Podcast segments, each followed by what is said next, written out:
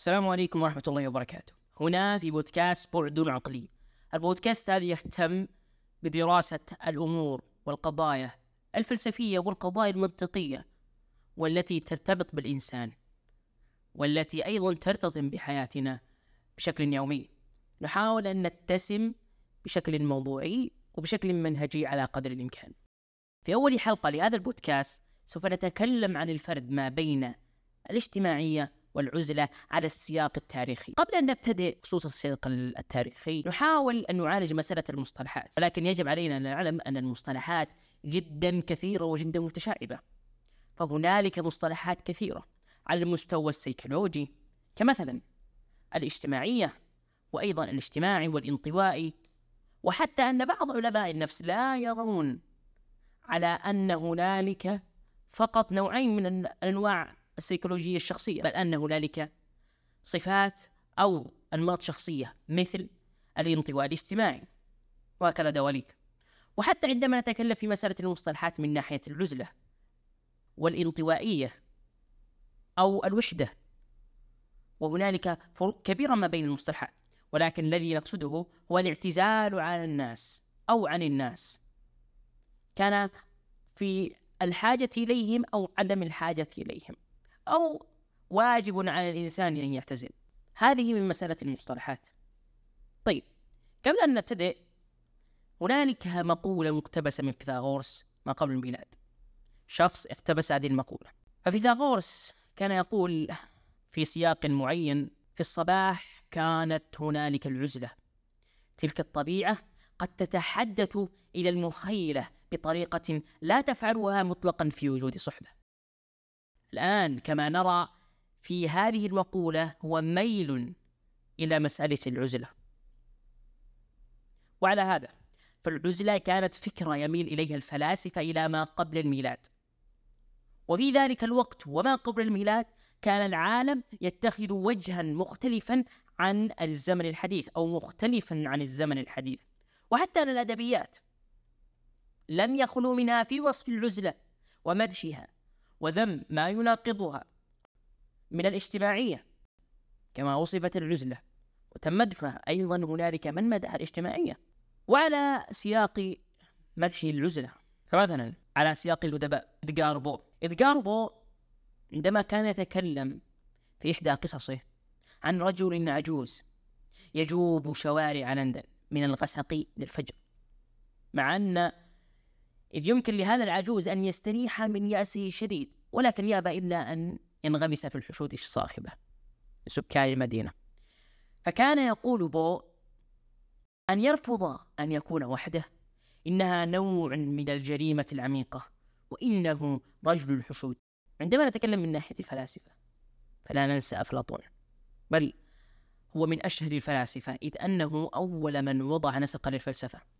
فأفلاطون كان يقدم في كتابه الجمهورية بأن الفيلسوف الذي يهرب من ظلمة السرداب تحت الأرض ومن صحبة البشر الآخرين ويتجه نحو رحابة وضياء شمس التفكير التأملي ويصبح فيلسوفا منسجما مع ذاته الداخلية ومع العالم. وفي العزلة يصبح الحوار الصامت الذي تجريه الروح مع نفسها أخيرا مسموعا طيب عندما نرى أن هنالك فلاسفة كانوا يرون على أن العزلة شرط للتفلسف وأنه شرط لأن تتواصل مع عالمك الداخلي كما يقول صمويل ديكيت أن يتواصل الإنسان أو أن الإنسان ينقسم إلى عالم وجدان الداخلي فكيف تصل أن تتكلم مع عالم وجدانك الداخلي؟ يجب علينا أن نذكر أن الفلسفة قد لا تكون شيء جيدا بل هنالك عبارة قوية جدا وهي أن تتفلسف يعني أن تتعلم كيف تموت. وهو ما قال ميشيل دي موتين كاتب المقالات الفرنسي مقتبسا من شيشون في القرن السادس عشر. لماذا كتب أن تتفلسف يعني أن تتعلم كيف تموت؟ يجب علينا أن نعلم أنه كان ميشيل الذي اقتبس من شيشرون كان هو بدوره يفكر في سقراط الذي حكم عليه بعقوبة الإعدام. وأيضا كان يفكر بهذه المقولة وكان يفكر أو كان يقول بهذه المقولة عندما كان يفكر بالفلاسفة الذين كان لهم تاريخ حافل ومؤلم مع العزلة بدءا من سقراط في زنزانته إلى بوثيوس الذي كتب عزاء الفلاسفة أثناء عزلته في الصين انتظارا لحكم الإعدام وثم توماس مورو وصولا إلى أنطونيو. هنا من ناحية الفلاسفة. وصولا إلى عصر النهضة. ولكن هنالك جانب آخر وهو جانب كبير جدا وهو جانب الديانات. فكما نرى أن في الديانات وأيضا في الديانات ومنها أحدها الديانات الشرقية التي من صفاتها العزلة والانطوائية أو الابتعاد عن الناس. ولا ننسى أيضا الدين الإسلامي. فالدين الإسلامي وهو الدين الحق أو كان في الدين الإسلامي مصطلحات كالاعتكاف. وما معنى الاعتكاف؟ ولماذا الاعتكاف؟ ولماذا أن يعتكف الإنسان أو يعتكف المسلم إلى محراب الإيمان وأن يخلو بنفسه في بعض الأوقات ويركن إلى زاوية الفكر والذكر؟ يتأمل حاله ويحاول إصلاحها ويتأمل أيضا نعمة الله عليه فيحمده ويشكره. فهو اقتداؤه من نبي محمد صلى الله عليه وسلم. وعن أبي هريرة رضي الله عنه قال كان النبي صلى الله عليه وسلم يعتكف في كل رمضان عشرة أيام فلما كان العام الذي قبض فيه اعتكف عشرين يوما. وأيضا هنالك فلاسفة يحسبون من الجانب الإسلامي كعلي عزت بيكوفيتش كان يرى أن الإنسان ليس حيوانا اجتماعيا بل كلما زادت إنسانيته زادت فرديته وسعيه نحو العزلة. وحتى أن في تقرير الحقائق فمثلا عندما نرى ديكارت عندما حاول أن يقول أو أن يقرر أنا أشك إذا أنا أفكر إذا أنا موجود. هل كان هذا يفعلها بوجود صحبة؟ أو حتى ابن سينا عندما أراد تقرير النفس فمن إحدى الأشياء التي أقام عليها في تقرير النفس هي أيضا من جهة انعزالية بأن الإنسان يعتزل أو أن ينفصل أن يعود إلى نفسه لكي يقرر أن هنالك نفس بل أنه سوف يشعر بها لا محالة كما يقول ابن سينا ولكن هنالك أشياء يجب علينا أن نراعيها نعم نحن نقر مسألة العزلة بشكل جزئي ولكن لماذا الاجتماعية؟ الهوية الفردية قائمة بشكل أكبر على الهوية الاجتماعية. فعندما نسأل مثلا عن إنسان أو عندما نسأل إنسانا عن هويته فسوف يبدأ في تعريف نفسه من ضمن جماعات كدينه أو وطنه أو تخصصه الجامعي. فنستطيع أن نقول أن أساس الهوية الفردية هي الهوية الاجتماعية بل أن هنالك فلاسفة يرون وأيضا هنالك علماء نفس يرون على أن الاجتماعية هي أساس التكوين الإنساني. وأيضا من جانب آخر فالفلاسفة مثل كايم أكدوا على أن المجتمع والثقافة يلعبان دور كبير في تشكيل الهوية ومدى ارتباطها بالآخرين. وقد تطرقت دراسات لدوركايم إلى الكيفية التي يمكن من خلالها للمجتمعات أن تحافظ على اندماجها الاجتماعي في ظل الحداثة. وماذا عن النواحي السيكولوجية؟ دعونا نفرق ما بين الوحدة والعزلة وما بين الانطوائية وما بين الاجتماعية. فيرى الانطوائي مثلا أنه يستطيع أن يحافظ على طاقته ويكتسب طاقته من خلال انطوائه أو اعتزاله عن الناس. أما الاجتماعي فهو على العكس تماما. وعندما أيضا نتكلم عن الوحدة فالوحدة هي الانعزال عن الناس مع الحاجة إليهم. خلاف العزلة والتي هي الاعتزال عن الناس مع عدم الحاجة إليهم. هنالك مقولة لبيجوتيش يقول أن الوحدة هي ألم أن تكون وحيدا بينما العزلة شرف أن تكون وحيدا. وهنا نستطيع أن نفرق أن هنالك شيء يسمى بالوحدة وشيء يسمى بالعزلة. لكن يجب هنا أن نقرر كما قرر كارل يونغ بأن الناس دائما يصنفون الإنسان بنمطين فقط. الإنسان الاجتماعي والإنسان الانطوائي. ولكن هذا خاطئ. بل هنالك كما قلت سابقا أن هنالك أشخاص يدعون بالانطوائيين الاجتماعيين الذين يفضلون أن يكونوا مع جماعات صغيرة. وكما أيضا يقول عالم النفس كارل يونغ بأن الإنسان يتكون أو سيكولوجية الإنسان تتكون من عاملين. العامل الجيني والعامل المحيطي. فهو يرى أن هذا عاملان لا نستطيع الانفصال أو نفصلهما عن بعض.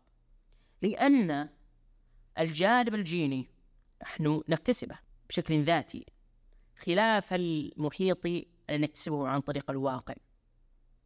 فهو يرى بأنه لا يوجد إنسانا بشكل مطلق اجتماعي أو بشكل مطلق انطوائي بل هنالك نسبة وتناسب.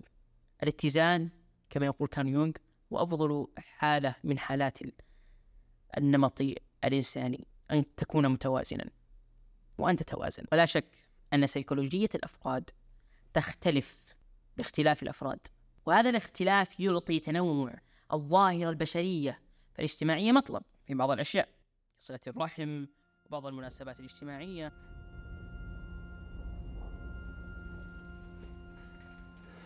Hello, Rob. I've waited years. How many years? By now it must be. It's 23 years, 4 months, 8 days. Doyle?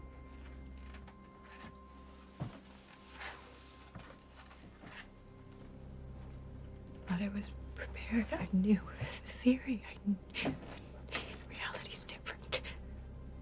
And Miller? There's nothing here for us. Why didn't you sleep? Oh, I had a couple of stretches. I stopped believing you were coming back. Something seemed wrong about dreaming my life away. I learned what I could from the black hole. But I couldn't send anything to your father. We've been receiving, but nothing gets out. ابتدأت في بداية البودكاست بأن ما قبل الميلاد والعصور السابقة كانت تتسم بسمات مختلفة. وعندما نتكلم عن الأدبيات فلا ننسى دستويفسكي ففي إحدى رواياته رواية الإخوة كارمازوف حين قال على لسان إحدى شخصياته. فكانت الشخصية تقول تسألني متى يتحقق ملكوت السماوات على الأرض؟ فاعلم أن ملكوت السماوات سيتحقق على الأرض في إحدى الأيام. لكن ذلك لن يحدث إلا بعد انتهاء عهد العزلة. العزلة التي يعيش فيها البشر وتتجلى في جميع الميادين ولا سيما في عصرنا هذا. إن عصر العزلة هذا لم ينتهي. حتى إنه لم يصل إلى ذروته. إن كل إنسان في هذا العصر يجهد في سبيل أن يتذوق الحياة كاملا مبتعدا عن أقرانه ساعيا إلى السعادة الفردية Hello, handsome.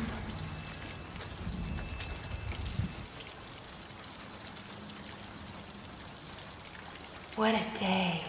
Hmm?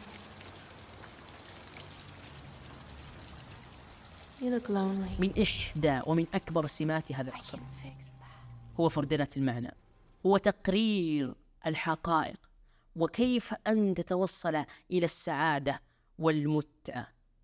بعيدا عن الناس بعيدا عن الاجتماعية بعيدا عن الحقائق. كيف أن تصنع سعادة متفردة بك وقائمة بك وبك؟ فالسعادة وتقرير الحقائق وتقرير المعاني صارت لها فردانية معينة. فالأصل أن الإنسان هو الذي يقرر من جهته. فصار الأمر أقرب إلى النسبية بل هو نسبي. وصار هنالك استغناء حتى من نواحي عاطفية ومن نواحي العواطف.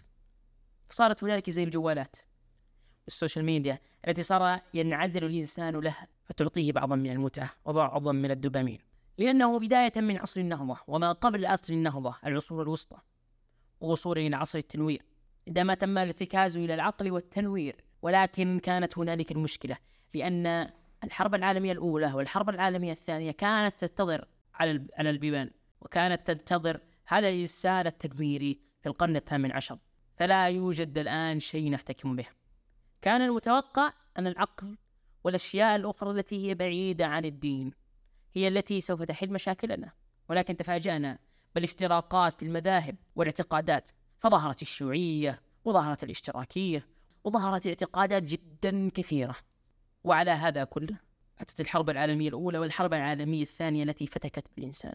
فصار الإنسان من ضياع إلى ضياع أعظم من جميع النواحي. وعلى ذلك يجب علينا أن نقرر وأن نقول ما كنا نقوله سابقا وأن نعيد هذا الكلام. التوازن شيء أساسي والاجتماعية نعم هي مطلب في بعض الأشياء. وفي نفس الوقت يحتاج الإنسان إلى أن يعود إلى عالم وجدانه الداخلي لكي يتأمل نفسه ولكي يراجع نفسه وأيضا لكي يتعبد. كانت هنا نهاية هذه الحلقة لبودكاست بعد عقلي أشكر على الاستماع والانتباه.